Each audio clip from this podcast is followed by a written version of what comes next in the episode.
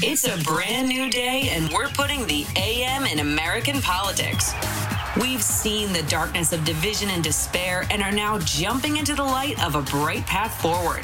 Progress is here, and we're sharing its story with you, for you, all with the help of Signal Boost. Now, here are your hosts, Zerlina Maxwell and Jess McIntosh. Welcome to Signal Boost. This is Jess McIntosh. I am here with Zerlina Maxwell, and we are joined right now by ProPublica reporter J. David McSwane, who has a new book, Pandemic Inc. Chasing the Capitalists and Thieves Who Got Rich While We Got Sick. J. David, thank you so much for joining us this morning. Thank you for having me. Welcome. Welcome. we were just that. discussing your book. Um, which makes us at? really angry. yeah, who do who, give us who a should list, we be like the maddest at? Let's go. yeah, yeah. Sorry to make everyone angry. I mean, that that's uh, you know, I have that effect sometimes. no, no. Who's on the list for real though? Um, in terms of sort of the the the hierarchy of people who were in charge at the beginning of the pandemic, who were who were responsible, you know, for our safety and our public health. Um, first, like who is in charge, and like who were the grifters. So, like, give us sort of the characters who are involved um, in profiting off of our pain. Sure. I mean, well, there should have been someone in charge, right? I think you just you you were discussing it just now. I mean, we we were in this vacuum of leadership where the Trump administration was had had tried to deny the pandemic was a thing at all. And you do have Jared Kushner coming in and saying, you know what, I'm gonna I'm gonna take over. I'm in charge of supplies, and and uh, in fact, he he and the people he brought in didn't know what they were doing, and that created this, at the very least, a public relations nightmare where everyone thinks, well, Jared Kushner's in charge now, and and I and I talk about this in the book where people behind the scenes who actually knew what they were doing were pretty frustrated by that, and they were they were trying to get things out and and move things around, and you just have this like swirling chaos going on, and you have a bunch of government money. I mean, hundreds of millions of dollars into the billions pretty quickly. And people saw an opportunity. And in that opportunity, there were people such as Robert Stewart Jr., who's the first contractor I come, uh, uh, you know, in, into contact with, who. This is where Zerlina you know, starts writing names down. I'm, I'm, making a list. I'm telling you. Yeah, I mean, this is out there. I, I did report it in real time. I didn't hold on to this. I, I don't think that would be cool. And you know, I, I give him a call. This is the guy who has a thirty-four and a half million dollar contract with the VA, which has the largest hospital network in the country. And you know, I say, hey, h- how do you have six million masks?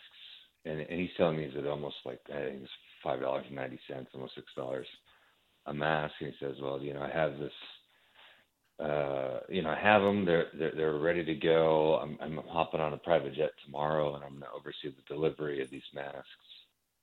Uh, and I and I say, "Well, that's it. That's really interesting. Can I come with you?" and he ends up inviting me on this private jet, and uh, within hours, I'm I'm with him uh, to Chicago by way of Georgia for some reason and slowly over the course of, of about 72 hours, I realized I'm not sure he has the masks. The story keeps changing. Whoa. You know, he says they were bought out from under him, and then you know he's got he's got a line of new masks. He's he's dealing with all this, these other new and colorful characters, and long story short, I, I'm beginning to think this whole thing might be made up and it sort of sets wow. me on a uh, on about a, more than a year of reporting, where I you know I end up talking with other contractors, and so, some of whom were hired by the federal government, some of whom are just dealing with states or hospitals directly, and you know just realized that there's this a sort of underbelly the whole time of people who call themselves mask brokers and they've got investors and there's money running around and and we're so desperate uh, for for these supplies that you know it's just a bonanza. Mask broker. Why do you think they talked to you? You said mask broker. Like you're that a pro. Scary. Yes, scary. mask broker is something that we should put a pin in and remember. Mask broker. Um, like you're a ProPublica reporter. Why would he let you on his plane? Right. Well, you know, I mean, that's an interesting question. I went through the front door. I wasn't being sneaky or anything. Right. I, am a reporter. I, I, I do investigations mainly, and I'm curious about this. And uh, he said, I have nothing to hide. You know, I'm, I'm, I've got it all together. And and I approached the story with an open mind, thinking, well, you know, maybe maybe that's Yeah. true. Either way, this is Sure. this is a you know, I mean, this was late April 2020. Uh, I had been stuck in my apartment for like four weeks, like everybody else, and it's like either way, this is something I need to figure out. I need to know how this works. And he'd been talking about this underbelly, and he and he said okay, and and I, and you know, I'll never truly understand his motivations, but I, I suspect it was because, and, and this is sort of a central tension in the book, that he, might have believed his own myth that you know Mm. maybe he was this entrepreneur who was going to rise to the occasion for the American people in, in their time of need. You know, and I come to find out later he'd been committing a different type of fraud the whole time, and uh, you know, I, I'm not sure he ever had any masks or a real line on them, and I don't know. Wow. I, in some ways, i occasionally you'll find people who they almost want to confess, right? hmm Uh, and Yeah. th- they want somebody to figure them out. So one of the que- Hmm. maybe I, one of the questions I have as as you describe all of this is like, well, it's, it's a two part question.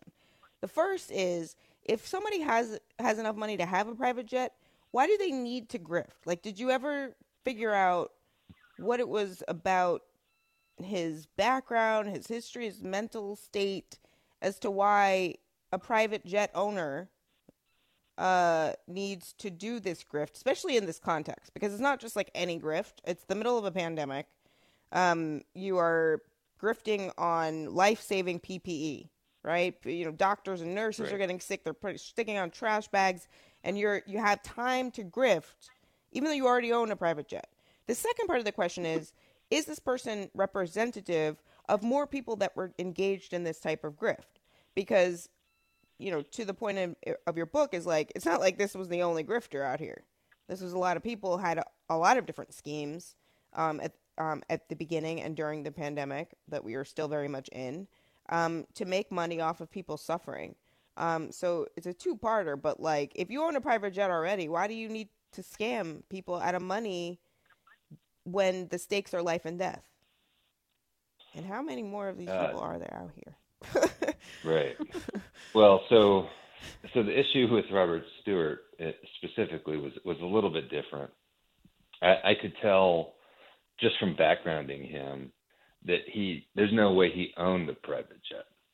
And I asked him, you know, what, what, where Ah. was this coming from? And he and his story changed a couple times on who was paying for it. At first, he told me, well, there's a veterans organization that's paying for it. And I was like, oh, that's interesting. And, and this was right after Robert Kraft, the owner of the Patriots, had had used Right. his private plane, plane to bring in, you know, it's a great fanfare. But you know, he brought in very few masks, uh, you know, proportionally. And, you know, so I was like, well, why wouldn't this veterans organization, you know, this was great PR. Why wouldn't they just tell me who's paying for this? He says, well, you know, they're they're shy. They want to keep it private. And I was like, well, I don't, you know, I didn't really believe that. And you know, eventually he sends me a, a receipt that shows that it was, I think it was twenty-two and a half million dollars, or uh, twenty-two and a half thousand dollars, not million, excuse me, uh, Right. for you know, really a day of flying. And I said, well, I need to know who's paying for this because if it is an organization such as the Trump campaign, et cetera, we need to know that because I can't just hop on any plane. I need to know who's paying for it. We have to pay a commercial rate. You know, like we have like Right. you know ethical standards. Yeah, journalists can't I- can't go around with a candidate without paying for their own transportation. Otherwise, just a quick backgrounder here. Right. Otherwise, they're taking they're taking campaign donations in their work, which could compromise them. So journalists need to know who's paying So for I was like, stuff before they ethically, I do plane. need to know these. I I need to know the answers Yes. to these questions. And he, and he he was kind of evading that, you know, so that was another red flag. And then, you know, Yeah. um, come to find out, I, uh, he he rented it himself, at, you know, or, or from his company coffers, I, uh, or so it seemed. And I found out about a year later that, in fact, that was money that he got from the Paycheck Protection Program that he fraudulently obtained. Oh my god. So, you know, the whole Wow. thing was just kind of a house of cards. Yeah. So, okay. So so let's talk about that pay pre- paycheck protection uh, situation. Um, the federal government gave eight hundred billion dollars in loans for small businesses, but anybody like I have an LLC, I I could have gotten federal loans and then spent it on a car. Like I wouldn't do that because I'm not a horrible person, but a lot of people were buying yachts and luxury cars and mansions with this money. Absolutely. I mean, there were there were people who bought uh, not just mansions, like you know, pretty, you know, amazing properties. Uh, I detail Wow. one in the book. It's in Seminole Count- County in Orlando. Uh, this is somebody who has a dormant marketing business, resurrects the business, says, you know, I have hundreds of employees. He, you know, he, uh, according to his indictment, falsifies bank statements et cetera. And you know, you know, gets this mansion, buys a Lincoln Navigator, goes to Sarasota County and buys a car, and and then pays off his girlfriend's debts, and then when you know, federal prosecutors are catching up with him, and ends up going on the lam. They find him in Croatia uh, many months later, and he says to a judge there, well, I left because you know under the Trump administration, what I was doing was okay, and w- with uh, you know Biden stealing the election, now I'm worried about being prosecuted. You know, and it was you know which none of which is true, and you know, but it, but it told me something about you know how there's you know I, I do think that there the, the leadership we had at the time sort of embolden certain people who think Mm. a certain way, and yeah, and Yeah. and that and that program was just so easy to scam because of the way it was created. It, it, it was it was designed to funnel money out as quickly as possible, with very little oversight and no incentive for lenders, banks, including financial tech com- companies, to really dig into who they're giving money to. It, it, it really was just a bonanza. So, in terms of the bonanza, how many people were a part of this? How many people scammed us of our money? I wish I knew the number. Ballpark it. For. I really, how long I is my really do. Yeah, it's pretty big. It's pretty big because we're well because we've got we've got a few programs, right? We've got the people who came in and you know they were these contractors, these mercenaries, buccaneers, and pirates is one of the characters in my in the book, book calls them, who were supposed to give us things and instead they just made money or and gave us crap or didn't deliver anything. And then you have those who took advantage of the PPP loan program, small business loan. And then you have, uh, and this is a little more recent, we're finally catching up to this, uh, meaning us as a country, the people who took advantage of unemployment benefits, right? I mean, you remember that, you might remember that chart on the front page of the New York Times where it's like, here's unemployment benefits. And then, like, within one day, there was this chart just crashing through everything.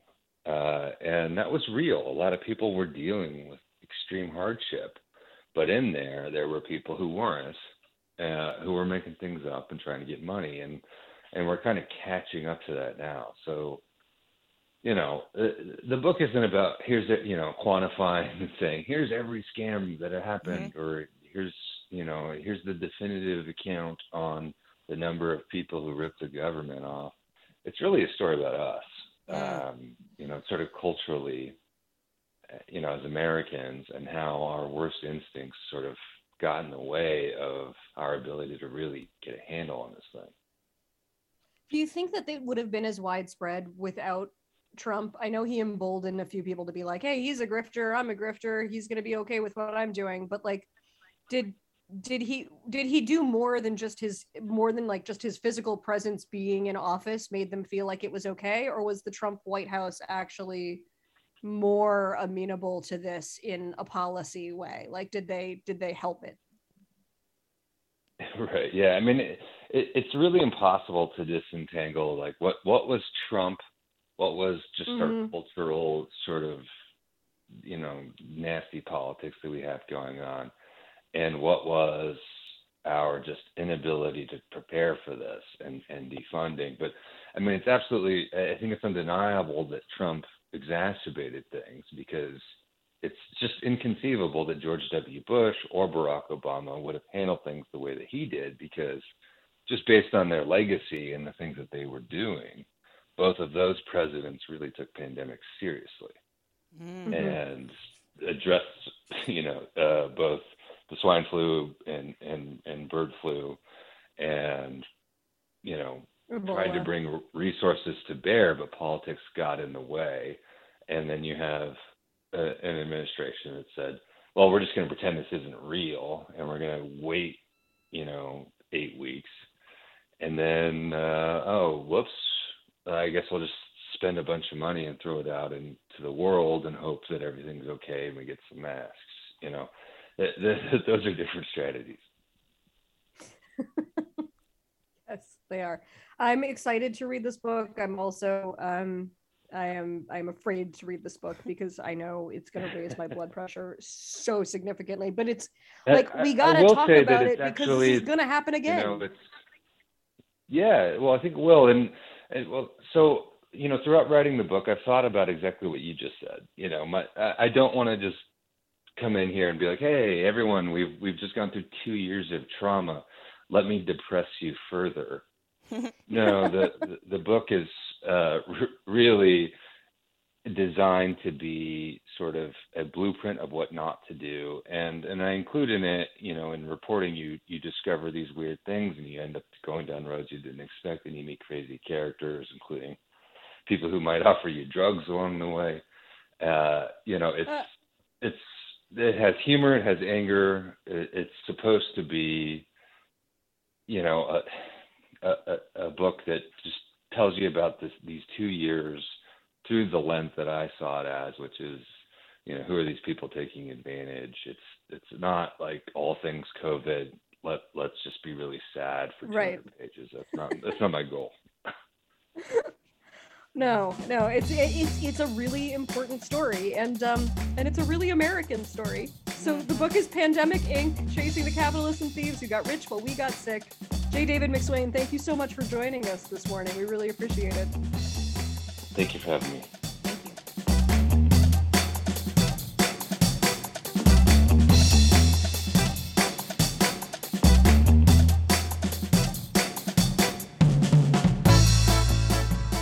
We'll be back tomorrow with another Signal Boost podcast. Thanks for listening.